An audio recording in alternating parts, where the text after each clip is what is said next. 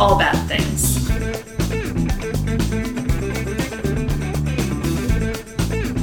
Tragedy. Tragedies, disasters. That's Bad things. trigger warning for everything possible. What? Hello. I'm Rachel, And I'm David. and this is all bad things. I had a Diet Coke a couple hours ago, and now we're drinking a coffee based beer. So I am up and ready to go. What are we drinking? We are drinking Fullsteam's Coffee is for Closers. Now without lactose, so I can drink it too. Yes. It's so good. It is good. It's I, one I of think the better was, local beers. I think it was better with the lactose in it.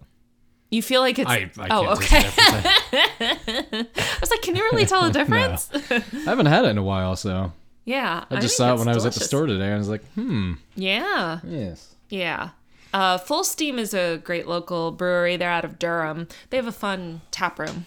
Yes, they do. Yeah, it's pretty cool. And I believe they um, are one of the companies. Dur- a lot of companies in Durham about local companies in Durham are good about this. They uh, give their workers a living wage and Oh, okay. um, yeah, watch out for their people. So that's very nice. That's very good.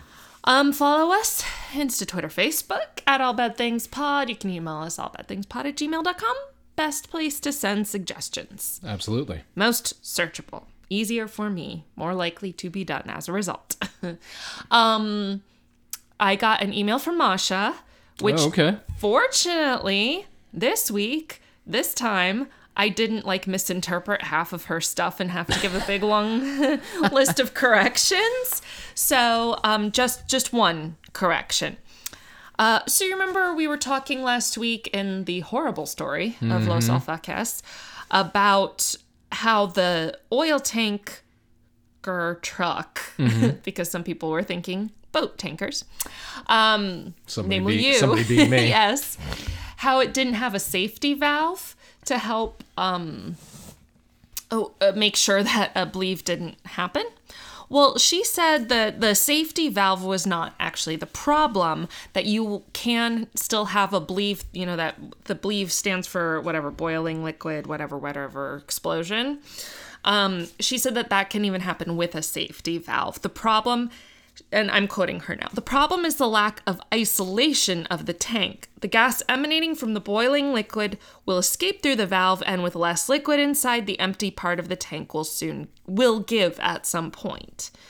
And uh, she ha- she said for anyone interested in the details i really recommend the firefighter advice videos on youtube about BLEVEs they offer good explanations of the process that leads up to a BLEVE and you get to see set up tank explosions so they like Oh. simulate them or actually make them happen so yeah and uh, masha also she said she herself has no recollection of los alfaques even though she was around back then Okay. um, back then, like, oh, Masha, she's like 97 years old. No. Uh, but she was a teenager at the time, and she said, she, she said, um, I do remember me and friends going on vacation in the south of Europe in the 80s. We were extremely wary about tank trucks and we avoided campsites with high traffic close by. That's how much impact that tragedy had on us. So it affected future generations, and I can Although see those why. Are, uh, those are smart things to, to try to avoid. Yeah, absolutely. And I told her because we got some really good response from that episode, um, especially in a podcast that t- that covers bad things. That was one was of the pretty- worst things we've Yeah, done. that was yeah. pretty heinous. It really was. She said uh, that she almost didn't do it. She almost didn't do the research for it. She said, I saw the pictures and thought, I can't. It's so bad. Mm-hmm. Um, we're glad she did it because it's good to have learned about that. Obviously, super tragic, but that's kind of the point of this whole podcast. So, Yes. Yep. Speak- okay. Mm-hmm. Speaking of super tragic, um, I went to a Bills game last last weekend in uh, in the land of Cleves, Mm-hmm. otherwise known as Cleveland. But uh, yeah, that'd be my, I believe it was my ninth or tenth time I went on a road trip, road game for a Bills game, and they've won all of um, two times. You're like a bad talisman for them. Pretty much. I think now I have enough um, justification to send them some sort of notification to send me money every year to keep me from going. Well, you know how um, generous corporations are with their money. I'm sure they wouldn't mind at all. No, it would be more of like a community service thing. Like this is better for the team. Oh, to If- keep you away. go. I gotcha. Yes, They'll be paying for a, a better record. hopefully we'll we'll see. But it was, uh, except for the uh, fumble non-fumble. Anyway, that's a Don't get it. Don't that's get that's a different uh, that's a different detail. But uh, it was a fun game up until that, until it literally got uh, taken from them. Oh boy, Cleveland Gate. Yes, and I was not very happy afterwards. But you had a good time, right? I did have a good time. What'd you think of Cleveland as a whole? Uh, honestly, it was weird because it felt like it was empty. So it just wasn't super buzzing with like No, and we were we stayed right in downtown. We were only not even half a mile from the stadium. I Well, I was suggesting maybe it's kind of like uh, some downtown areas actually are pretty ghost townish during the weekends because it's mostly business and industry Yeah, maybe that during was the it. week. I mean, obviously there were plenty of people that went to the game. Sure. Um, Did you like the places you did go to? Were they yeah, cool? absolutely. Yeah, yeah. All the stadium was nice too. So the person who gave us a one star review because we trashed Cleveland, are we? Hey, there was a casino there too, which was the oddest thing. Yeah, that's interesting. so that's it was it was actually uh, connected to our hotel. Mm, But you said you didn't gamble, right? I did not gamble. I'm not a big gambler anyway. Yeah. Plus, after the how much did you lose in Vegas? I only lost 300. Only three hundred. yeah, out of a $400 budget. So yeah, Oh, okay. What did you do with the other hundred? You didn't gamble it, did you? I didn't. No. you hung on to it. That was a smart investment. No, I think I think I bought uh, legal things that you can buy in Nevada Oh, yes. with it. Yes, you probably did. I think plus and then some. um also another quick I had forgotten about this last week when it was a little more pertinent, but um the Miracle Sode, the Miracle on the Hudson. I put this out on all our social media because I realized it right away, but we gave Sully so much shit for being named Chelsea. That's Yeah. not his name. Chelsea's not his name, as we Chesley. as we very shortly after discovered. yeah, Chesley. Chesley. C H E S L E Y, which is never is not a name I've ever heard of. It's not, I've never heard of it either. So I must have I've just never even heard of it as somebody's last name. Yeah, I know, right? like the Chesleys. Kenny Chesley. oh, close. Yeah, very close. I didn't, Chesney, I didn't think yeah. that way. yeah. So, He sucks anyway. well, he's a country artist. That's why.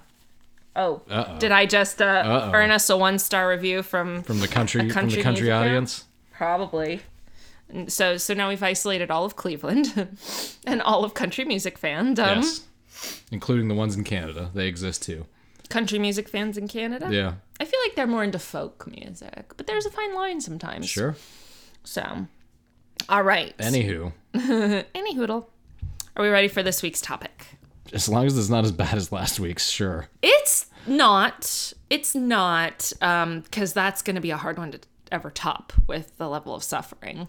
Um, but it's not. It's not pleasant either.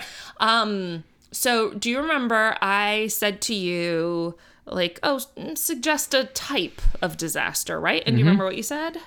I said a couple of things. What did, did I you say? say? A, did I say a flood? A tornado? Something? Tornado. You said Yeah. tornado, and I and then I think you said chemical spill. Oh yeah, yeah. Yeah. So I Googled chemical spills. I'm like, okay, let me see. And it leaned a lot more towards the contamination side of Sure. things. And Minimata disease came up, which has been suggested. What is what? Mini, sorry, not Minimata, Minamata disease.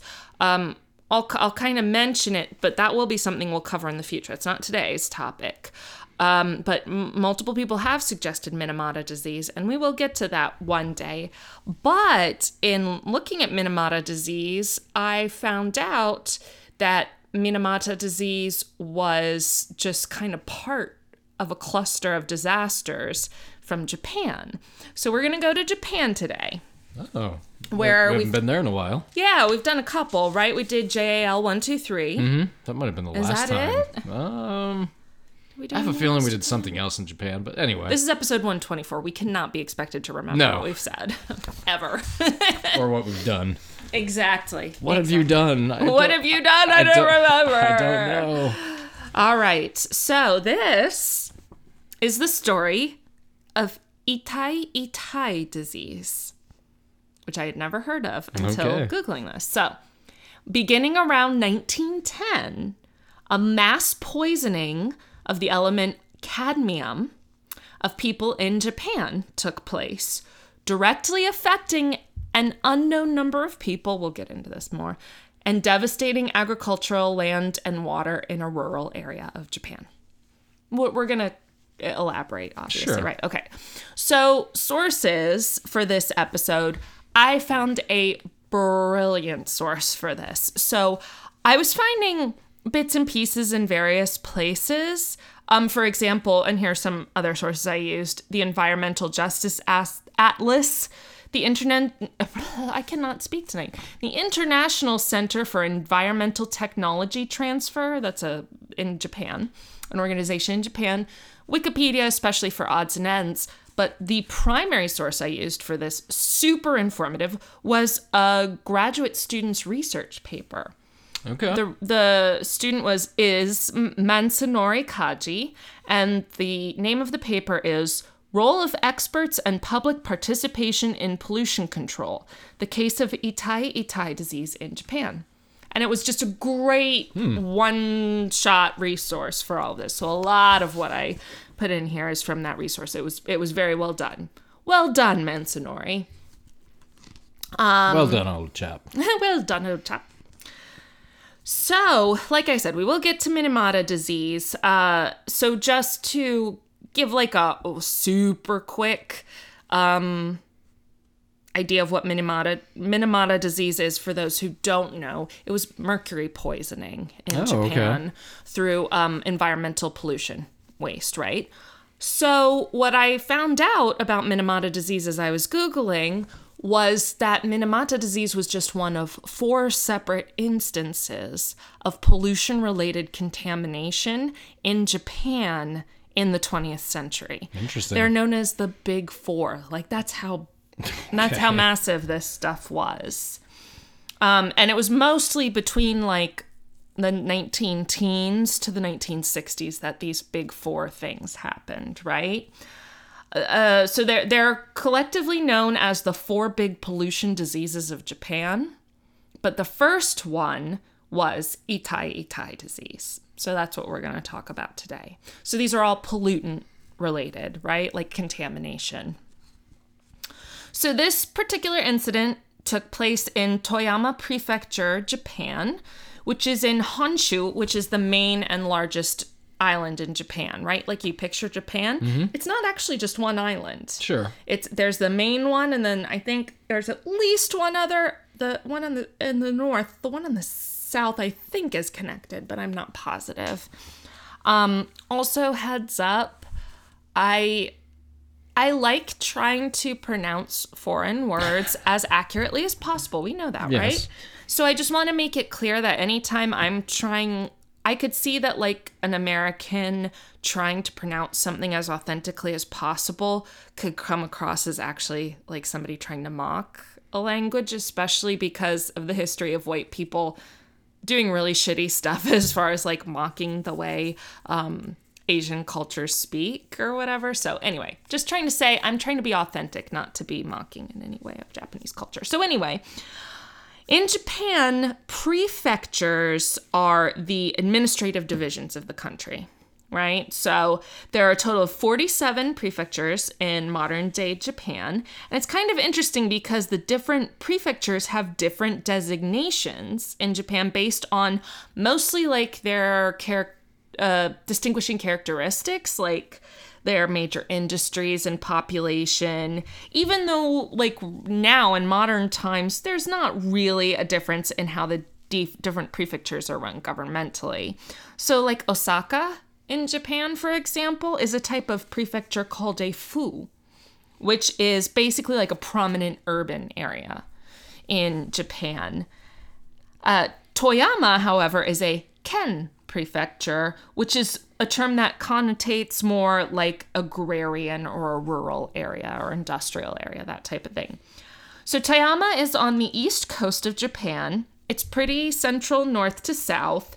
It's located on the Sea of Japan, and it's a really breathtaking place. I am going to show you a picture that is going to make you want to visit this place. Sure. It, I mean, and this is like from a, a tourism website. Oh wow. Look at those mountains. Yeah. And it's on the water. So, like, literally, one side is water, the other side is gorgeous mountains. I can get used to that. It's beautiful, isn't it? Yes. It's absolutely beautiful. Uh, so, yeah, beautiful coastline, and then these gorgeous mountains. These are the Hida Mountains, which are also known as the Northern Alps of Japan. I didn't even know Japan had Alps. Like, uh, it always makes me think of Switzerland. And the Northern Alps uh, and the, the Hida Mountains uh, include Mount Tate, which is one of the three mountain peaks called the Three Holy Mountains in Japan. The other two are Mount Fuji, which we probably heard of before, right? And Mount Haku. About 30% of Toyama Prefecture is designated as national parks. So the surroundings are really important and preserved, right? And well respected. But this area is also known for something completely opposite of natural spaces industry. Sure. And it makes sense because there's mountains right there. And then there's also a waterway, right? Um, A sea, an entire sea right there. And we know wherever there are mountains, what type of industry will thrive. Usually coal. Yes, and coal is a part of what? Major industry. Well, mining. Mining, exactly, exactly. In Toyama, this mining has a very long history. There are some records that indicate gold mining was taking place in the area on the reg from as long ago as the year 710. I thought you were just gonna say the year seven. The year 7. well, it's an ancient culture. Yeah, it's been around quite a while. So that would be possible. Uh, so so gold mining was going on for a while. Then in 1589 there was a silver mining boom. So silver was discovered and that would become or in an area that would become known as the Masumi and Wasayama mines. So there's there was a silver rush, I guess, right? Now That doesn't have quite the, the tongue that Gold Rush does. no, but, but or anyway. I wonder if there was a bronze rush.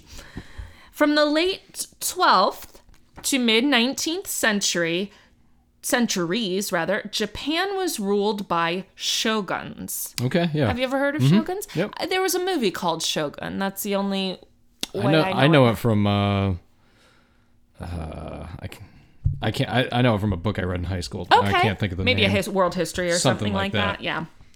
So it's shoguns were basically like military dictators, Hmm. de facto leaders appointed by the Japanese emperors. So they were the ones who kind of ran things, right? There was the emperor, but then there was the shogun who actually uh, ran the country. And, and from what I can tell, it was kind of based on a feudalist system, sort of. Yeah, pro- yeah. feudalism. I mean, we're talking like the third or the 1100s to the 1800s. This yeah, is and old. the uh, and the emperor the emperor lasted, uh, um, right up until the end of World War II.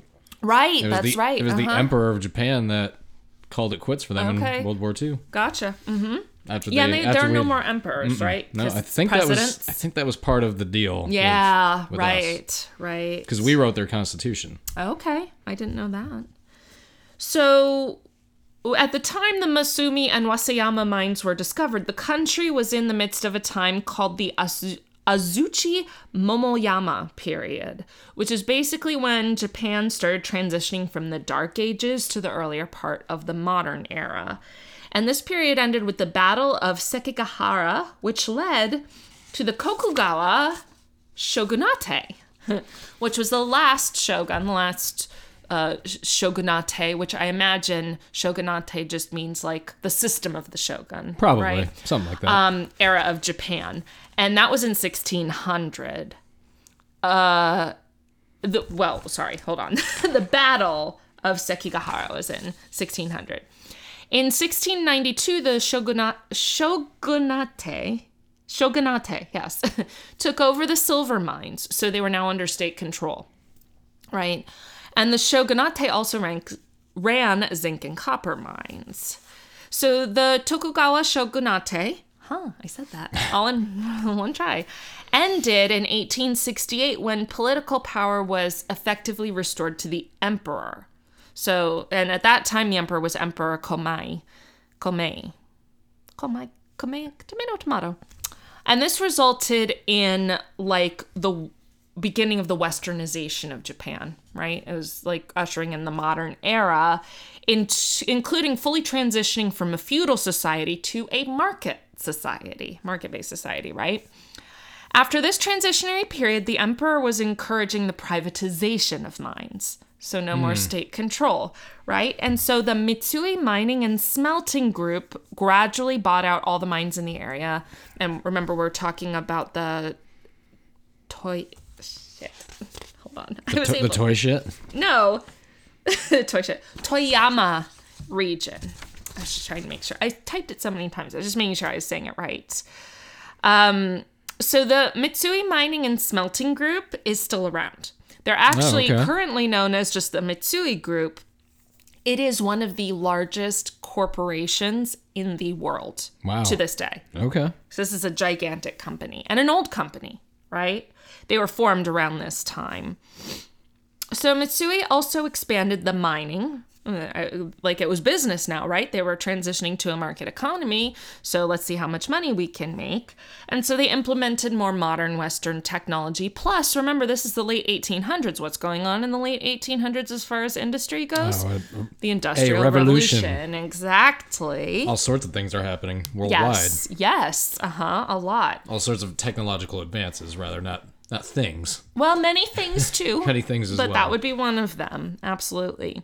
In the early 20th century, there was an increased demand for lead and zinc due to war, specifically World War One, of course, and even earlier than that, the Russo-Japanese War that Hmm. took place in 1904 and 1905 between Japan and Russia. Interesting. Yeah, I didn't Never even know about. one. uh, no, but they are close to Yes, they're very close to each Russia. other. Hmm? um to to its north, right? Because Mm-hmm. Japan is off of China, but then Russia's also kind of to the kinda right above yeah, that. Yeah, But yeah, they uh Russia also invaded Japan again right at the end of World War II, right before we dropped both atomic bombs.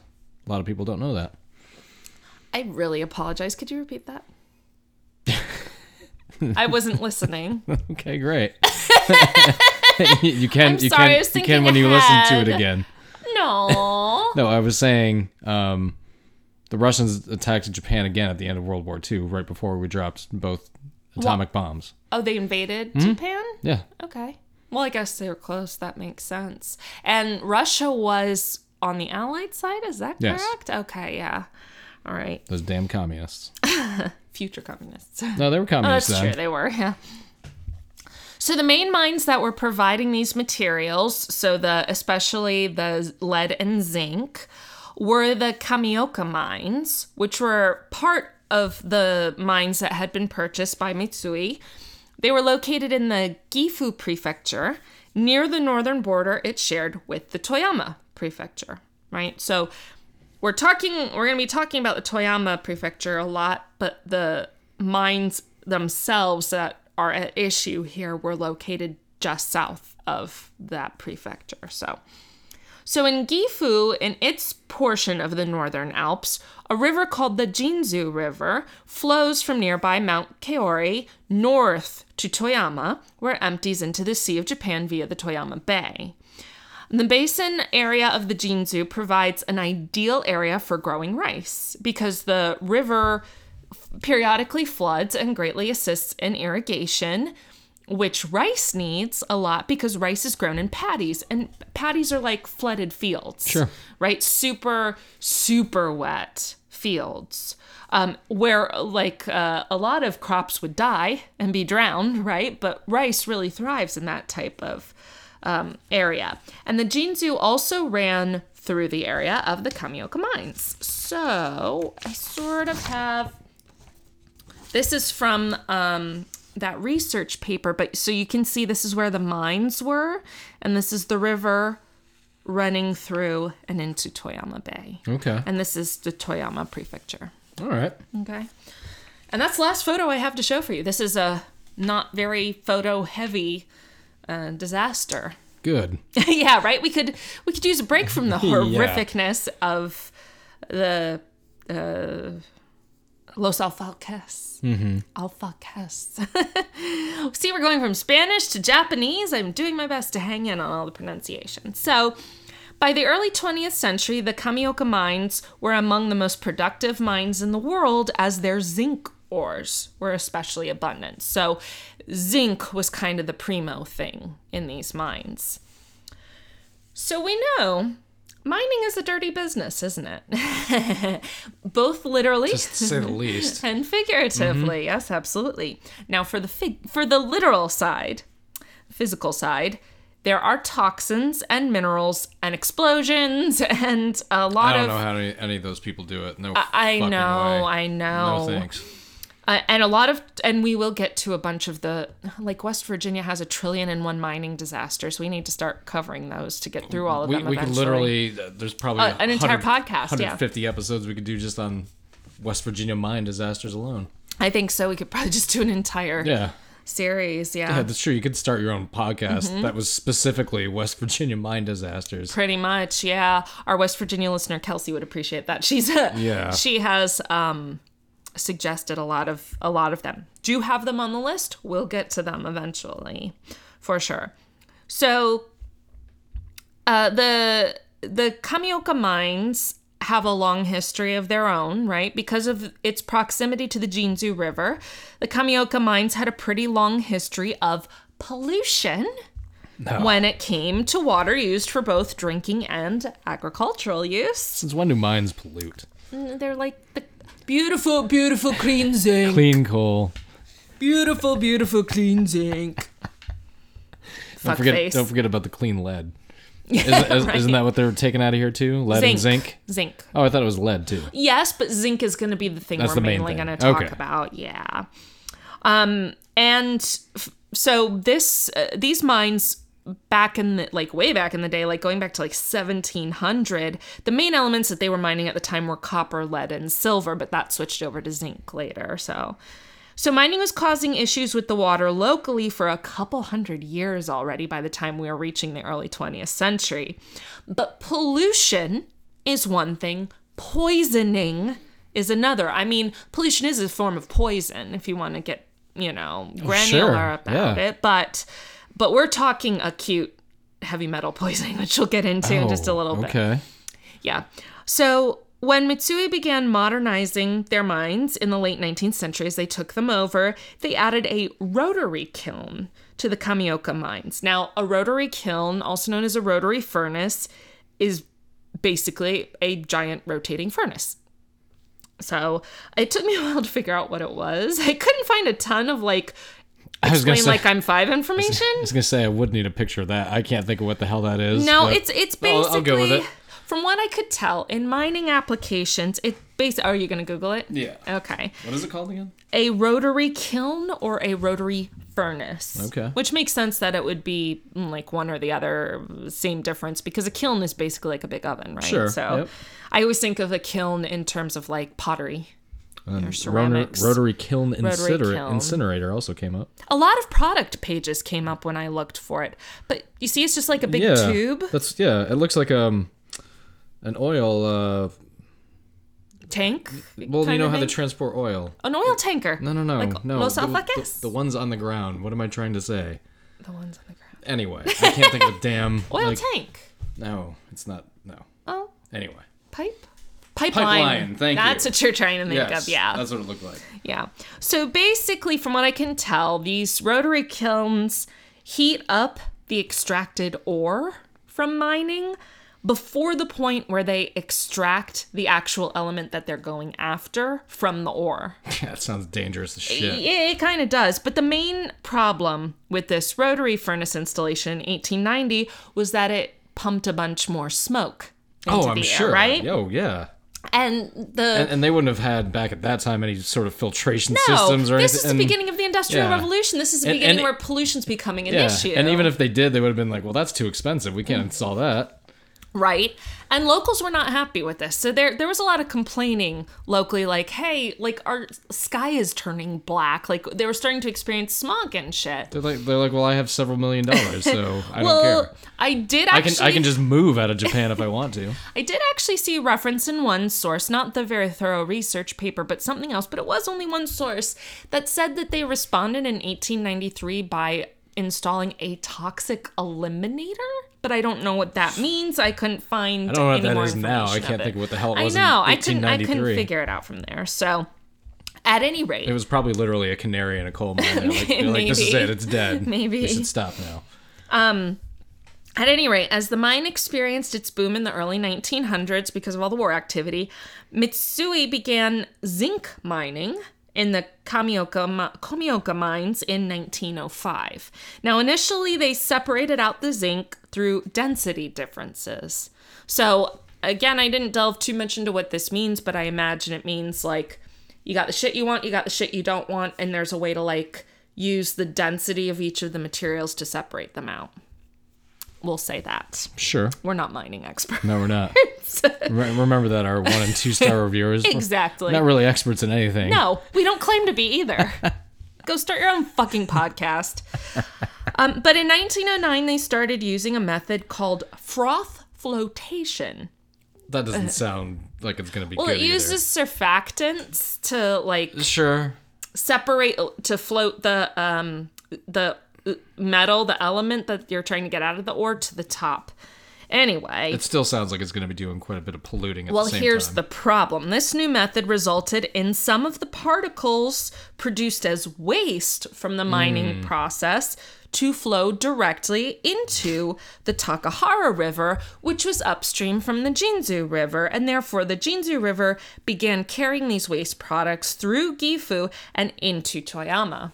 And uh, Japan being, well, is it a is it an actual island or is Yes. it a? Um, It's an island. okay, It's not was- a peninsula. Okay, I was trying to picture it in my head. I was No, pretty sure an it was an island. island.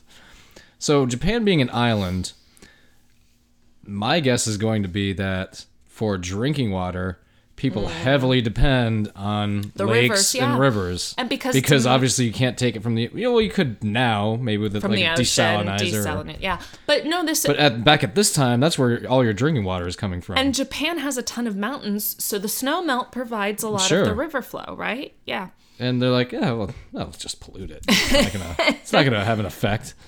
So one of these waste products that was getting into the Takahara and as a result into the Jinzu was cadmium. Now, I had never I don't know I've if I've heard never heard of cadmium. I never studied the, table, the table of elements. elements, yeah. Did you ever study it? I did. I, Did you have to memorize it or anything like that? I did, but I was ter- always terrible at science. Yeah. I I quit school at 11, so I didn't I I didn't do that in my own homeschooling. I want to say the first element is helium, but I'm not positive. Don't quote me on that. I wouldn't even have a guess. Oxygen is like seven or eight.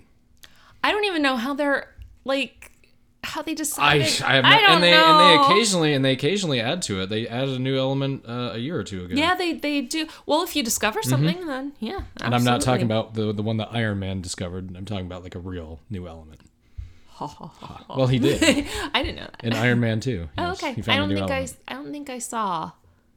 I, I think I just saw the first one. of all the uh well i watched some of uh endgame on the plane back home because Oh, it was okay. available on their thing Oh, okay. it started off pretty well i'm like okay now i kind of want to see it now we have to get disney plus to see it apparently Disney Plus. but um That's like the new thing, right? A lot of yeah people are talking about it just launched yesterday Oh, okay. um but uh i really forgot what i was gonna say what, what was i talking about Iron Man watching the first part yes of Iron Man. okay yes um, Or, and i was uh, watching Avengers endgame Endgame, yeah. But um, I didn't realize because I was reading on the description, like Mm-hmm. I didn't realize it was the last of a 22 film. Holy shit. I'm like 22. I'm like I've seen maybe five of them at best. of all the Marvel ones. Yeah, Is that the idea? I think I've only seen Black I guess Panther. I guess this is guess the, uh, first Iron Man. I guess this is the end of Phase One, and now they're going Oh on to another whole thing. I- I don't get it. yeah, I don't. Well, I get it, but I just after a while, I'm like, I'm just not. I can't keep up. Yeah, no.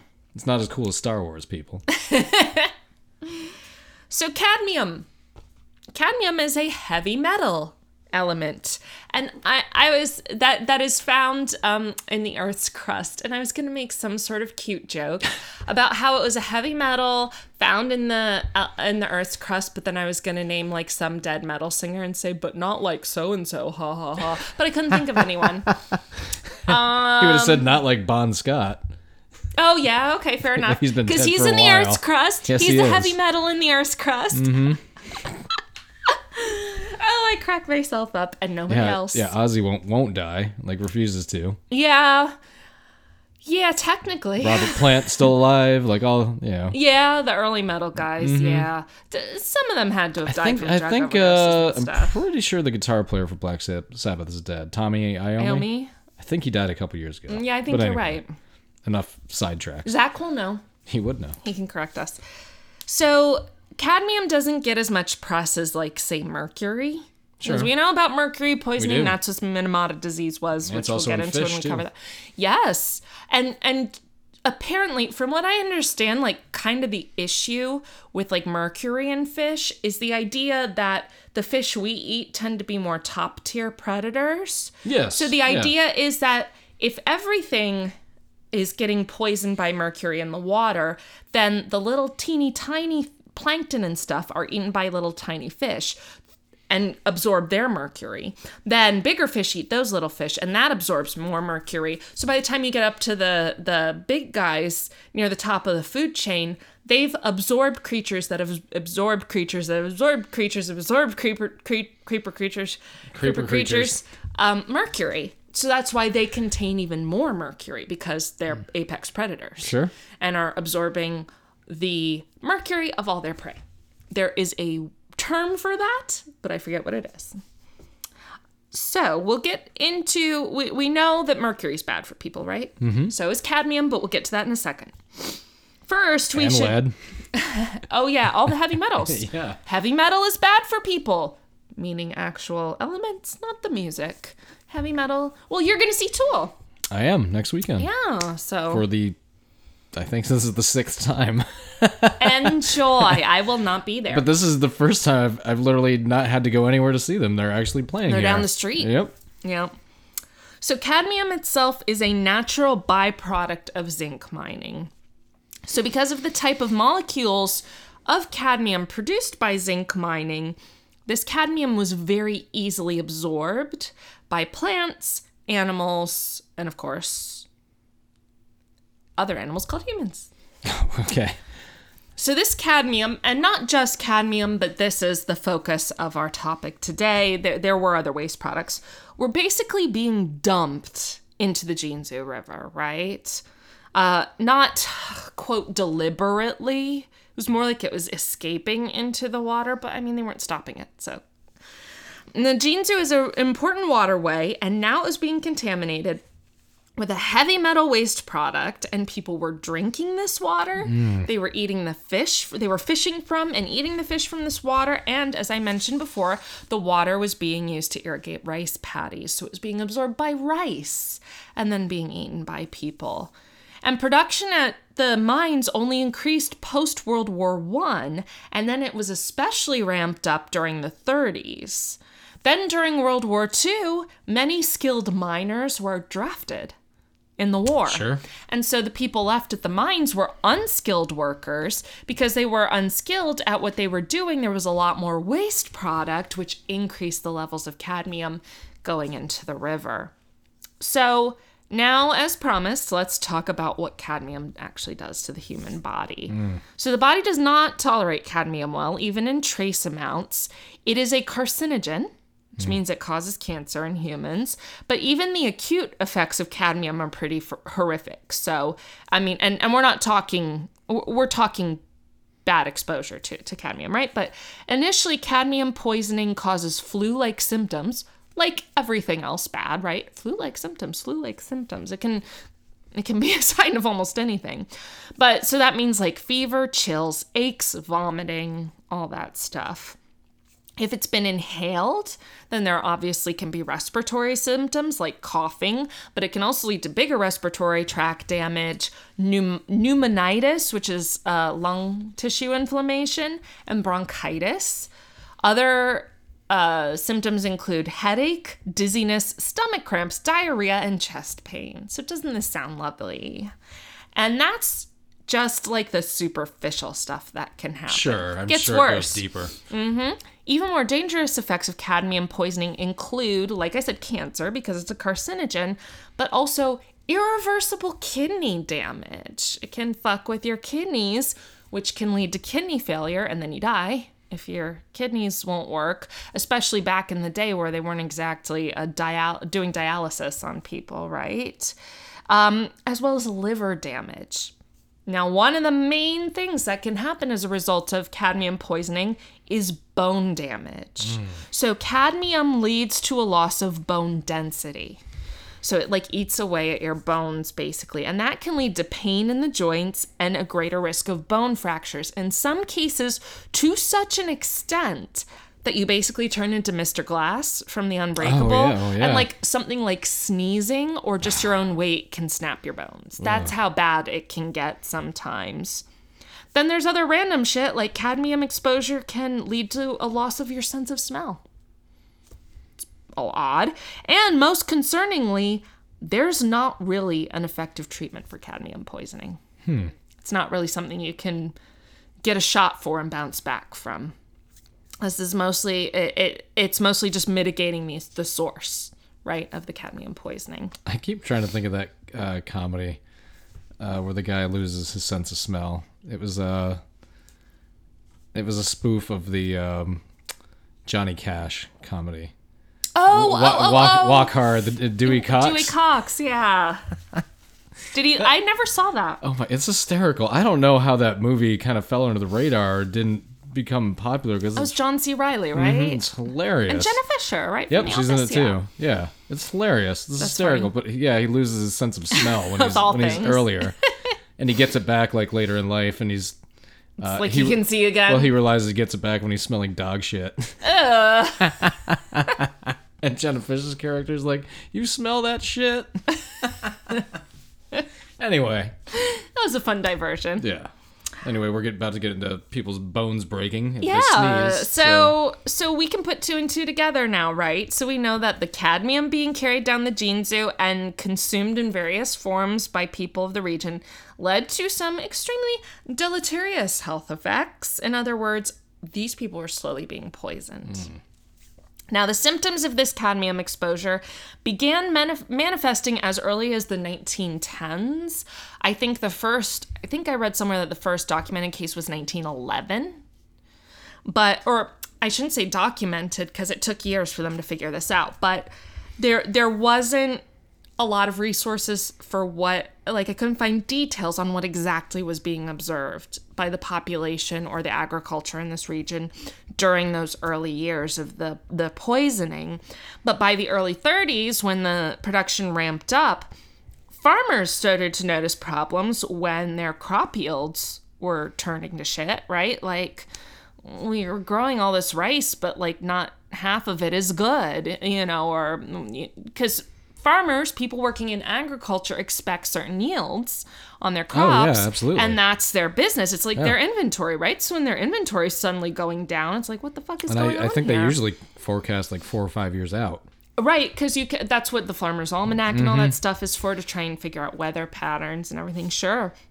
And then fishermen were realizing that they weren't catching as many fish anymore because this shit was killing fish. Obviously, if it can hurt humans, it's like killing off a fair amount of animals in in the water, uh, aquatic friends, as it were. So uh, the the people, even lay people, and I say lay people, whatever, they weren't scientists, but these people knew their business. They knew Sure. their They knew something crops, right? And it didn't. They it didn't take them long to put two and two together. They're like, look up the fucking river. There's the mines. That it like remember people were complaining about pollution as far back as like the late 1800s. They were like, we think this shit is because we're downriver from all this. This is a problem. So they they banded together to form an association to protest the mining pollution. So even back then, they were realizing this was an issue. Now, the way mining companies in Japan at the time dealt with complaints from labor organizations was pretty well established at this point. So it was pretty common for people to protest against mining companies. So the mining companies came up with a fun and easy solution. Money, money, money, money. Money. Yeah. So they. Which they've got people. plenty of. Yeah, so they paid people. Now, because what these people were losing was money from their business, you can see why people would take it. It'd be like, oh, okay, well, you're basically compensating me for my losses. So, okay. And they and they don't necessarily I mean they know something's wrong, but they don't necessarily maybe realize it's a long term thing, not a or how are they going to prove it? Yeah, they're they're just they're just average people, they- they average ha- workers, yeah. right? they have no they have no leverage. They're in an agrarian culture in rural Japan pre World War II. I mean, you don't have a ton of power as individuals back then, even when you band together. So, and that very much exposes the problems of big companies that just can easily pay out in lieu of taking any responsibility or changing their behavior. Sure. It's easier to pay Yeah. than it is to fix the it's problem. not it's not really costing them anything. Now, one of the first people to notice the physical effects of cadmium exposure in people in the local population was, perhaps unsurprisingly, a local doctor, right? Because if you have a complaint, even in a rural area, you go to your doctor, you say, hey. So, this doctor, who was the first to realize something was going on, was Dr. Shigehi- Shigehiro Hagino. It might be Shiga- Shigejiro Hagino. We'll call him mm, Dr. Hagino. Shigehiro. Yeah, a, a J is usually pronounced as an H in Japanese. In Japanese. Spanish, it is. I don't know about. Yeah. Okay. Yeah. So Dr. Hagino started seeing patients whose main symptom was severe pain throughout their entire body. Yeah. Ugh. It, yeah. So it's their bones just It, it start their their bones starting to deteriorate. Exactly. Uh, did you? I think I asked you this before, but did you get growing pains growing up? Physical pains? I did. Um, yeah. my, my hamstrings didn't catch up to my body when I was growing Yeah. up, and yeah, I, I, uh, when did that? I, I think it was a sophomore, but uh, yeah, I had to stop playing football that season Mm. because I literally it, it got to the point I could barely walk. It was painful. Yeah. Mm-hmm. So yeah. Mm-hmm. I had to do like stretches and all sorts of shit. Go to physical therapy. I wonder if there's a. I mean, obviously this is far worse, but I had some growing pains, physical growing pains growing up too, and I remember just the soreness, like the. It's a soreness like that feels so deep inside your your limbs and stuff. Yeah. I, See, I didn't remember being realize- really painful. I thought I had a back problem because it was my it was my lower back that really hurt.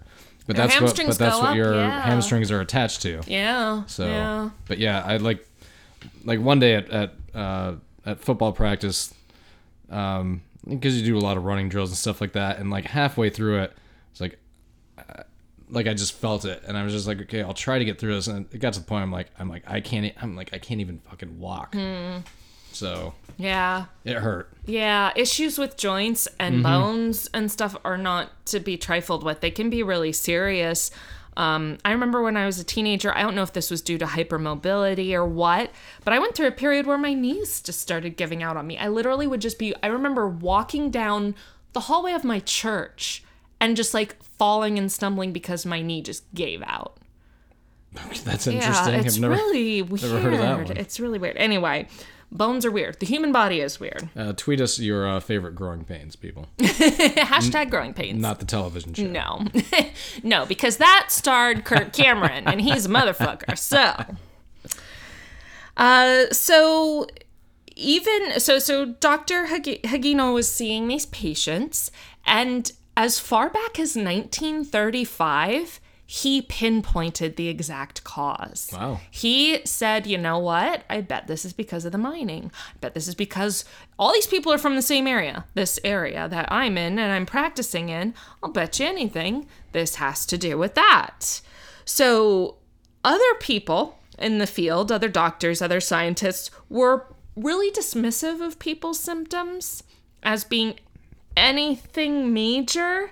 Um, they considered that all the, this pain that people were in was some sort of general rheumatic disease and a rheumatic uh, disease or anything that has to do with Like- like, like rheumatism. arthritis? Yeah, Yeah. Mm-hmm. it has to do with your connective tissue and joints. So they thought it was a rheumatic issue. Yeah, Like yeah, like you said, like kind of like some sort of arthritic thing. And they did not think it had anything to do with the environment whatsoever. Just like people's bodies were having problems. And uh, and this is how it was first reported. Uh, soon after World War II. So you can imagine there was a little bit of a dark period where no one was doing much of anything and between the late 30s and mid 40s in Japan, right? As far as like scientific research goes. Oh, well, Japan probably. was- well- yeah, probably. Yeah, but they were pretty busy. To, But the World War II. science and stuff like that's part of the war machine. Yes, but not in trying to figure out why pe- why a few people Oh, in one area are getting sick. Yeah. Probably, yeah, that, that probably got set aside Yeah. a little bit. So post World War II, they did do a study um, at a Japanese medical school, and 44 people took pa- uh, participated in it as patients. Most of whom were older. The average age of the patients involved were uh, were close to 58, 58 years old, and most were women. Now, if you think about it, knowing that this is actually cadmium, although we don't know know this at this point, excuse me, and knowing knowing that cadmium poisoning causes bone density issues, who has bone density issues anyway? It's older ladies, right? Postmenopausal women.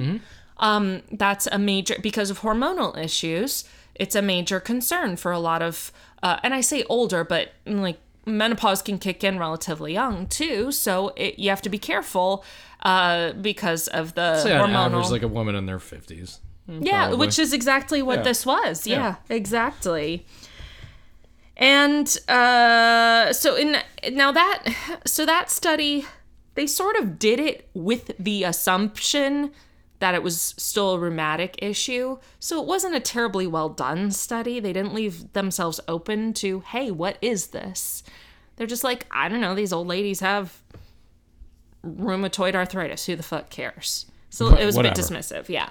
Not to mention the fact, now I didn't see this mentioned anywhere, but I would say that probably people are in general a little more dismissive about female health problems than problems that occur in men. So anyway, um, fuck the patriarchy. In 1955, another study was done by doctors at a rheumatology institute in Japan because remember they thought this was a rheumatic issue. One of the doctors who participated in this study by offering his expertise in the local area in Toyama, yes, Toyama, uh, was a doc, a local doctor named Noboru Hagino, who's our previous Dr. Hagino's son. Oh, okay. So, Noboru was in college and med school while his father was really homing in on the cause of this mystery illness. And then the younger Hagino served as an army doctor during the war. And um, the elder Dr. Hagino died in 1943. After World War II, Noboru returned back to the Toyama region after the war and after his dad died. And when he participated in the 1955 study, like a, a decade after he returned or whatever, he had no idea that his dad had pinpointed this 20 years earlier. Like, he didn't know that. He, he did. Uh, he failed to mention it to him. Well, I mean, By the way, son, not like he texted him, hey, son, guess no, what I still, found? you, I don't know. You'd think he would have published something or something. I don't know. He was Or a told, rural or doctor. told somebody else. He was a rural local doctor, you know. He, and he did tell people, but they were dismissive. They were like, no, that's not what this is. He got it right, but nobody was acknowledging that. Uh, yeah, I can see that too. So, the results of the 1955 study helped to move it a little closer to the actual origins of this disorder. The study concluded that this was not a rheumatic disease. It was rather some form of osteomalacia or a bone weakening disease. So they were like, wait, this isn't rheumatism, this is bone. What are you smiling at? You smiled at something. Nothing. what? It's okay. Keep going. It's fine. I'm waiting. I'm waiting for my chance to insert what I'm gonna say. Just go ahead. Okay, the next part's going to be a little sad. Okay, that's fine. All right. I'll So, get it in before then. Okay, as the study was being conducted, the local press started picking up on this mystery illness, and it was observed that it occurred mostly in women over the age of 35 and was incredibly painful. A local newspaper called the Toyama Shin- Shinbun coined the illness Itai Itai disease. That's where it came up with the name. They ah. coined it. And now is where we dramatically reveal the incredibly sad origins of its name. The people who are suffering from this suffering from this excruciating pain would often cry out "itai, itai," Oh, okay. Which means mean? it hurts. Oh, it hurts. sure. So this disease literally translates to "it, hurts." hurts. it hurts." So this was uh um what year did the guy first find this out again? First- 35, It was when he put two and two together. and yeah. then 20 years later it was his son. yeah. So it was the father and then the son, Mm-hmm. and the son brought it into mainstream. All right. Mm. Yeah, yeah, fuck the mm. fuck the patriarchy.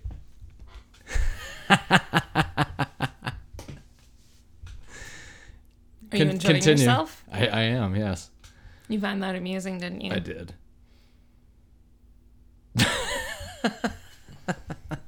You are part of the patriarchy. Yes, you I know. realize that. Yeah. It's a pretty low bar to clear. Put it that way. so, so go for it. Ah, all right. So in 1955, you know, that study had been done, start getting a little closer to the actual pathology of itai itai, but not so much the cause of it, right? They were realizing, yes, this has something to do with the bones and like bone weakness, but they still didn't know what was causing it. Initially, Nabuo Hagino and the other doctors who worked towards figuring out these symptoms and what they were caused by figured that it was most likely due to a result of overworking and malnutrition. Now, here's the problem with that, in my opinion. Like, we're talking post World War II Japan. Isn't everybody working hard and, like, generally malnourished? I was actually during the war they were malnourished too. Yeah, so how come this was only being seen in a tiny bit of the population in one region? And they're like, oh no, it's over overwork and malnutrition. But but- Probably- but when you see it everywhere. Probably because part of it too is that this is post-war. Everybody is having to work helping reconstruction. So maybe this is the first time, you know, their mind. I mean, Japan up to this time had kind of per- perpetually been at some kind of war or another. Um, I don't know if they were involved in World War One at all. I think they had other things going on then, but know. they were. Japan was also in the process of becoming an empire. The- Right. The, only reason they got stopped was because of World War II. Right. So I think for all this time, for a lot of time, the national focus has been on something else, and now maybe the focus is More wait, domestic. Yeah, like wait, what is what is happening to us? Yeah. You but know. it just seems kind of funny. Like, the, my first thing would be if someone was like, oh, this handful of people is just suffering from being overworked and malnourished, I'd be like, um, how come just them? How come we're not seeing this in Tokyo? How come we're not seeing this in, I mean, name in Osaka, in whatever?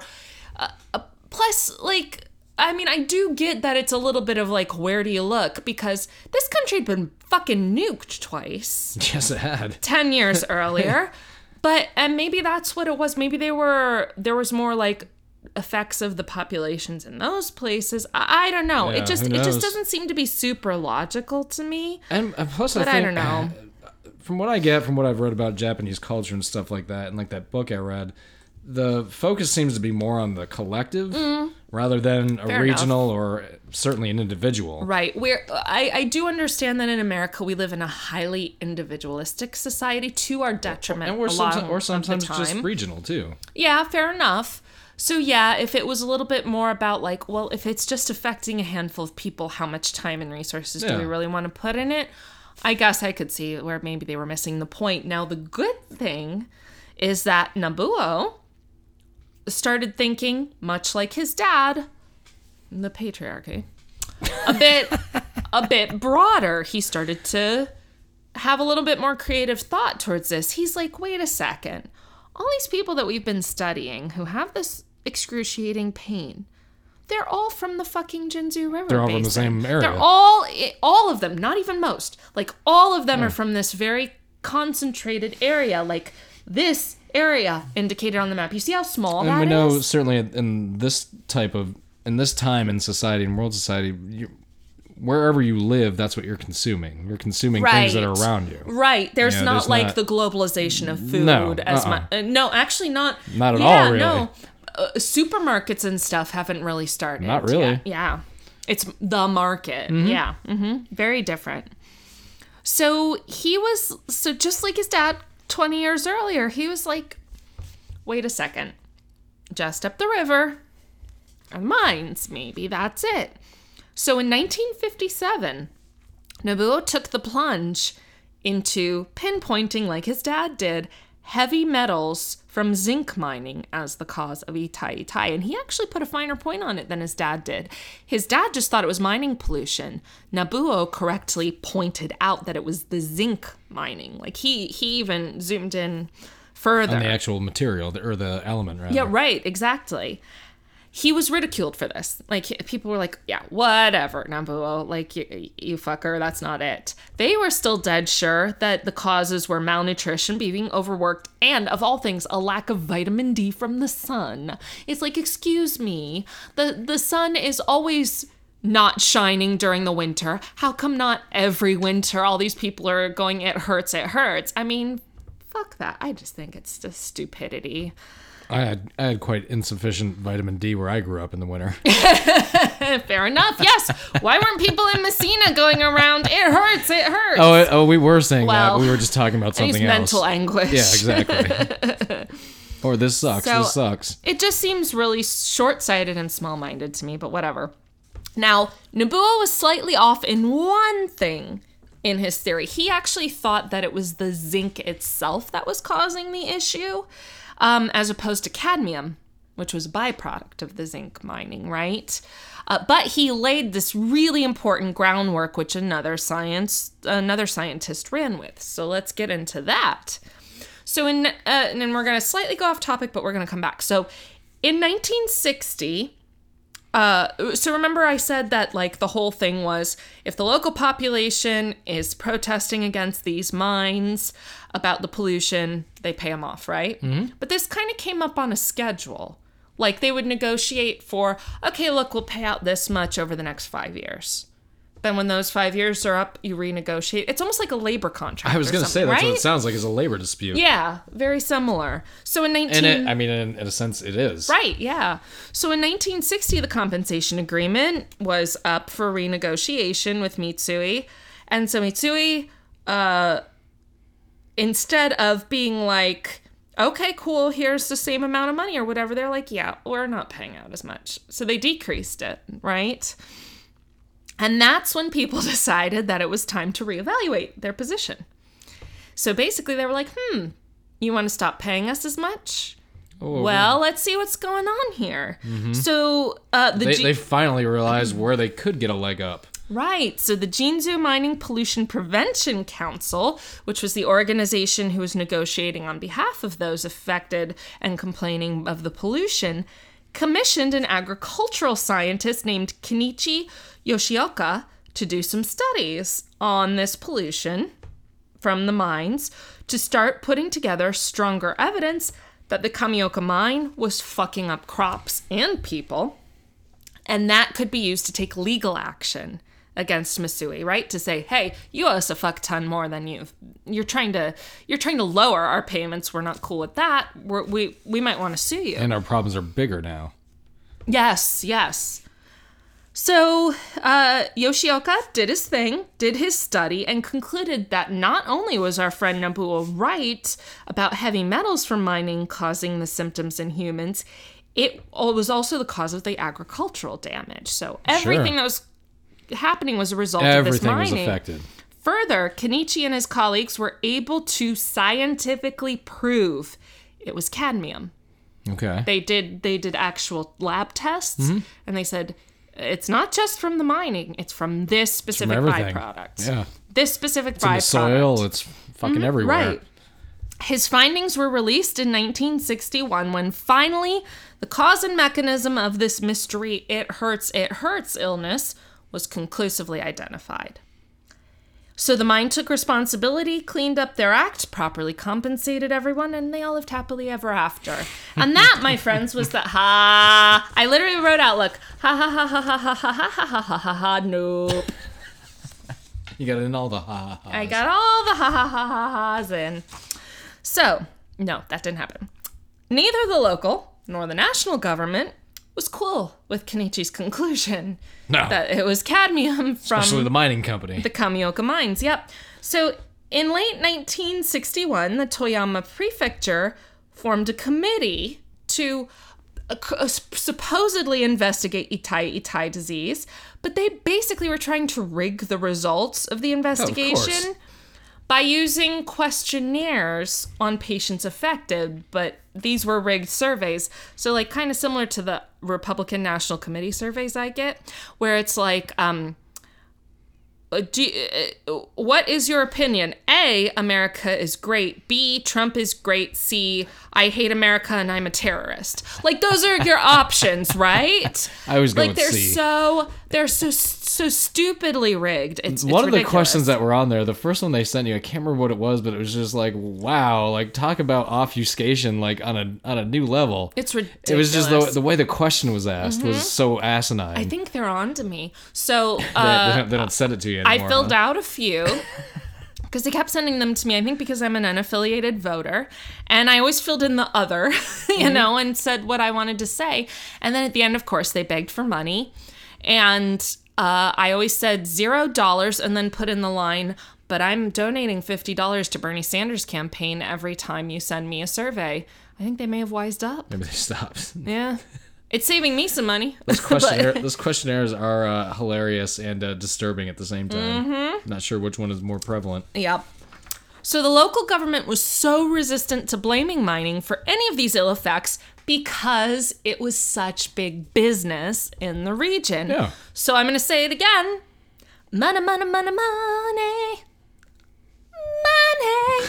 Can you name what famous early 2000s reality TV show used that as a theme song? Well, that's why I wasn't even going to bring it up earlier, but yes, it has to deal with the. Uh, it was The Apprentice. I know. Yeah. I, I'm pretty sure I I, can't. watched. Re- I can't remember who starred on that show, and I'm going to be ashamed to admit I ever even watched it. I watched the first season. I did a too. kid, I really did. Did you watch the live? Remember how live things are such a big deal in uh, early reality TV? They had the finale live. That seemed to be what they were all doing. That seemed to be like a new, like how reality shows do it Right, but for the finale. Anyway. right, but what I remember from that whatever old 70s band was the one funk band was the one that did that money money money Yeah, I, money I song. have no idea who even does they played it live at the finale Did and they? they provided like the bumper music and shit. I, I don't remember, remember that, that. specifically. I just remember that whoever the the guy that won it, like it was a set, like everything opened Mm-hmm. Yes, up to yes, the to the live uh-huh. audience. Yep. Oh, uh, yes, and uh, spoiler alert: the white guy won. Well, yeah. We'll continue. so by 1960, but think of how much worse off the white guy was than the black guy in that situation. He had to go work for Donald Trump. well, fair enough. My guess is it was all a scam. Oh yeah, anyway. he, he probably had like some job where they're like, here, uh, shovel papers around all day. By 1967, which is six years after Kenichi's report proved that it was cadmium, the government very begrudgingly admitted that cadmium was a cause of Itai Itai, but still claim that there were other contributing factors. There were not. By 1968, victims of Itai Itai had had enough of a decade of inaction from Mitsui and their own government and filed suit against both. This is now going Honestly, to the courts. surprised it took him that long. I know. Well, but they were being paid in Sure. the meantime. They were sort of being it was private settlement until then basically, right? And they even like the the people didn't know what was causing it either. You know, until it was proven and then they actually had ammunition, which was the whole point of doing the study. Now, that same year, 68, the Japanese Minister of Health and We- Welfare, Sunao Sonoda, publicly announced that indeed cadmium was the only possible cause of Itai Itai Okay, disease. good. So that was a big deal, right? The lawsuit in 68 was filed on behalf of 14 living victims of Itai Itai disease and 14 family members of those who had died. They were suing for 61 million yen for pain and suffering. And I'm so sorry. I tried to find like historic exchange rates and then do the conversions. But we know how I can't even do kilometers to miles, so We'll just leave it alone. it was 61 million miles they were they were suing for. So anyway, so this this lawsuit was a landmark legal case against pollution in Japan. Over 250 different attorneys worked on the case for the defendants, many of whom were actually pretty inexperienced but very passionate about the cause of the defendants. I mean, Well, this would be uh, their version of a class action suit. yes, exactly. I- and they might call it that over there as well. right, but yeah. Same yeah, thing. same- Exactly. So some of the lawyers on the defense even moved from their place of residence to Toyama to be closer to the proceedings. So they were very they were very passionate about it. And that helped garner a lot of support from local residents. Now, as for Mitsui, of course, they hired the big fancy shiny law firms, right, with the expensive attorneys because they could. That's that's what they had been doing for years. Just pay, and that's pay, all. pay, pay. And that's also why they're essentially paying out these settlements over the years, is because their attorneys are like, eh, just you know, make it go. Just, just, keep, yeah, pay them off. It'll be Yeah. fine. Yeah. In the they'll, summer, they'll never rise up. right.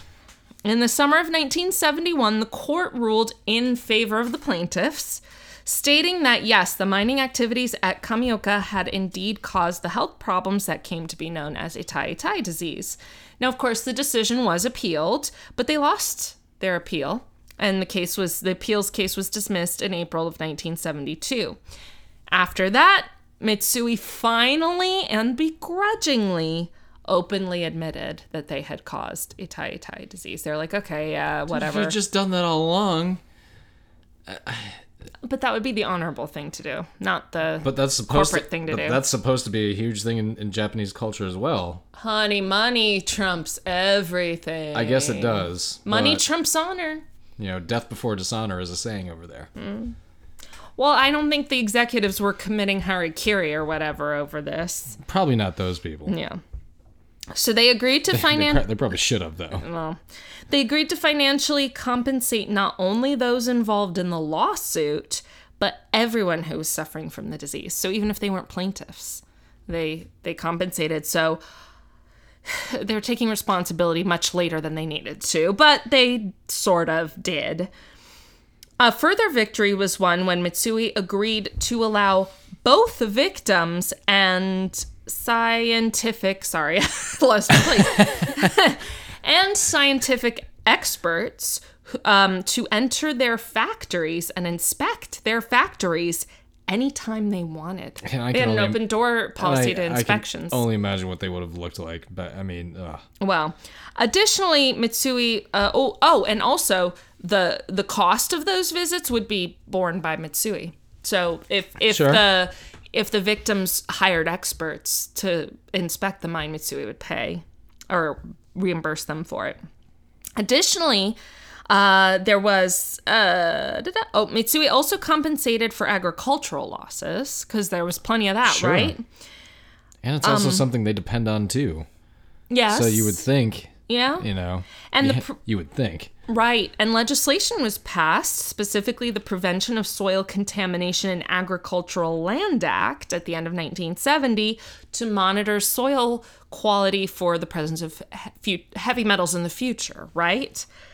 And the financial cost of all of this was major. I mean, again, I'm not really able to translate from yen, but apparently it added up to literal billions of yen. Oh wow. Okay. Um, The average health expenses each year paid by Mitsui for just one person was 743 million yen. And again, can't necessarily translate it. I was gonna sure say that- like a lot. Could be like fifty grand, but Yeah. who knows? And this was back in the 90s, so that's why I couldn't really Sure. translate it. Anyway, in 1979, the law passed in 1970 helped lead to the discovery of further cadmium buildup in the Jinzu Basin, and so a special restoration project was launched launched to replace the soil, which wasn't finished until 2012. oh wow. So just within this decade. Massive project, yep. At the end of the following year, December 2013, so this is like six years ago, the last of the legal action was settled between the victims of Itai Itai disease and Mitsui. About a century, 100 years after the first uh, individuals were affected by Itai Itai disease. Now, the exact number of people directly affected could probably never be known because it wasn't being identified not. until it had been going on for like 50 years or 40 years at least, right? So, Uh, Uh, the information on who was affected is a little sketchy, but at any rate, from what I can tell, 184 people have been legally recognized as suffering from Itai Itai disease since 1967, but several hundred others had been identified as potentially affected, which is why I had like no great statistics to give in Sure. the beginning. But well, this, I mean, it's it's something that you can't it's unknowable Exactly. basically at this point. It's basically unknowable. And that my friends was the story of itai itai disease. Hmm. What'd you think? It doesn't sound like fun, but No. uh, but but again, um, and we brought up West Virginia earlier. Mm-hmm. That's why if you if you live in West Virginia, and unfortunately, or one of our listeners, Kelsey does. Well, unfortunately, from our standpoint, Oh, right, She, she might could love she could West love West Virginia. Virginia. um But- almost heaven i've heard But uh, Kelsey, because Kelsey lives in West Virginia, Mm-hmm. it means she has like a ninety nine point nine percent chance of fucking getting cancer. Because that's everybody, really harsh to say I'm no, I'm not joking. oh kelsey because of the like the mountaintop remove and all the stuff they do there. There's like if you live in West Virginia, you'll get cancer. If you live old enough, you'll get cancer anyway, most likely, as one of my uh, right teachers used to say. right But like almost for sure, if you live in West Virginia, that's horrible. yeah, it is. that's horrible That's what it was reminding me of. Like yeah when we're talking about pollution, uh, this is pretty much. I don't think there was This really any air pollution. This well, is no, pretty there much was. It's just that this specific instance was contamination, Sure. was poisoning Right. from heavy metals Yeah. as a byproduct of, of mining. Yeah. and also um, in the early 1900s, and we actually watched the the Men Who Built America. Mm-hmm. Um, Rockefeller, yes, Rockefeller.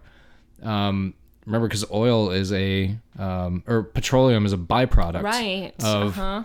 Petroleum was polluting rivers all over Right, Pennsylvania yeah. Mm-hmm. and Ohio because it was just like, oh, it's the it's the runoff stuff from what we're making, and The amount of things that are pollution is really terrifying. Like I was listening to the latest episode of Factually, Mm-hmm. um, and they were talking about is that the James Corden or not James Corden, Adam Conover. Adam Conover, yeah, that and, guy. and they were talking about how like legislation and everything is and and the city planning and stuff is so built around the car around vehicles oh yeah, that in many areas it's almost impossible to find like good good public transportation good ways of like protections for pedestrians and mm-hmm. bicyclists and things like that and he was talking about how even like okay yes is it technically better to get a tesla or like a hybrid or something like that he's like yeah but there's a lot of shit that still is pollution as a result not just emissions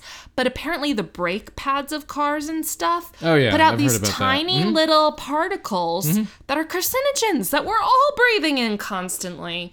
So many things that we're breathing in that we don't even realize. Like, and and so like our internal organs are starting to turn into plastic and shit. Anyway, I'm being dramatic, but I'm I don't think I pollution don't is think that's happening. awful. It is. And contamination is awful, and it's everywhere. It is. I But hope it doesn't happen around here, but it probably does. Oh, I'm sure it does. Yeah. But it's it's just terrible that these like basically older ladies Mm-hmm. were like fucking going to their doctors and saying it hurts, it hurts. And these doctors were like not knowing what it was, couldn't treat it. Like that must Well, have I been mean- just miserable. Remember, there was a time in America, like even when I was a little kid, I to like if you had a, like a bag of garbage in your car, you just threw it out the window. Like, I don't remember that. I was yeah, you're a little bit younger. things were very Yeah. anti and my parents were That's very big about that started when I was a little kid, but it it was I was not born into that world. Like when that. I was had a still recycling bin when I was a kid, so yeah, we didn't have those till I was like I think 13 or 14. But um, but pollution is disgusting. Like it really is. it, it's a byproduct of the shit we've decided is worth it to do. I guess Yeah. so. Hmm. We're gross animals. We can be for sure. We can be all sorts of things, but in this case, Yeah. very gross. In this case, we poisoned a bunch of people. Yeah, but I'll still take this. I mean, this is pretty terrible too. I can't imagine like all your bones just literally breaking down at once. And once. and it was named after the fact that people were like Saying moaning it, hurts. yeah, like so, that's horrible. So often. So, but I'll take it over what we did last week. yeah, fair enough. And there's not the um now once we get to Minamata disease, there are some pictures because there are some birth defects. It's very similar to. Uh, well, I feel Like like, it's along. Yeah, I feel like Okay. it's kind of along those lines. yeah. All right. But Well, we'll find out one day. yes, we will one day, and we will we will definitely get to some mine disasters one day because Yes. some more mine disasters because we haven't really done any. No, We've done no. we've done some foreign ones. couple, but yeah, nothing, nothing, Nothing in here. America, and there's a ton. Yeah, yeah, a ton to choose from. yeah. Unfortunately, Sorry again, Kelsey. Hmm. Most of them happened in your state. But again, much a little bit lighter than last week, thankfully. which is horrible. That bar, that bar is high yeah, now. it's very hard by. Because because now even really bad disasters will be like, well, this was better than Los Alfaques. Yeah, exactly, exactly. So uh, that was Itai Itai disease, and this has been another episode of All Bad Things. I'm David. I'm Rachel. We'll see you next week.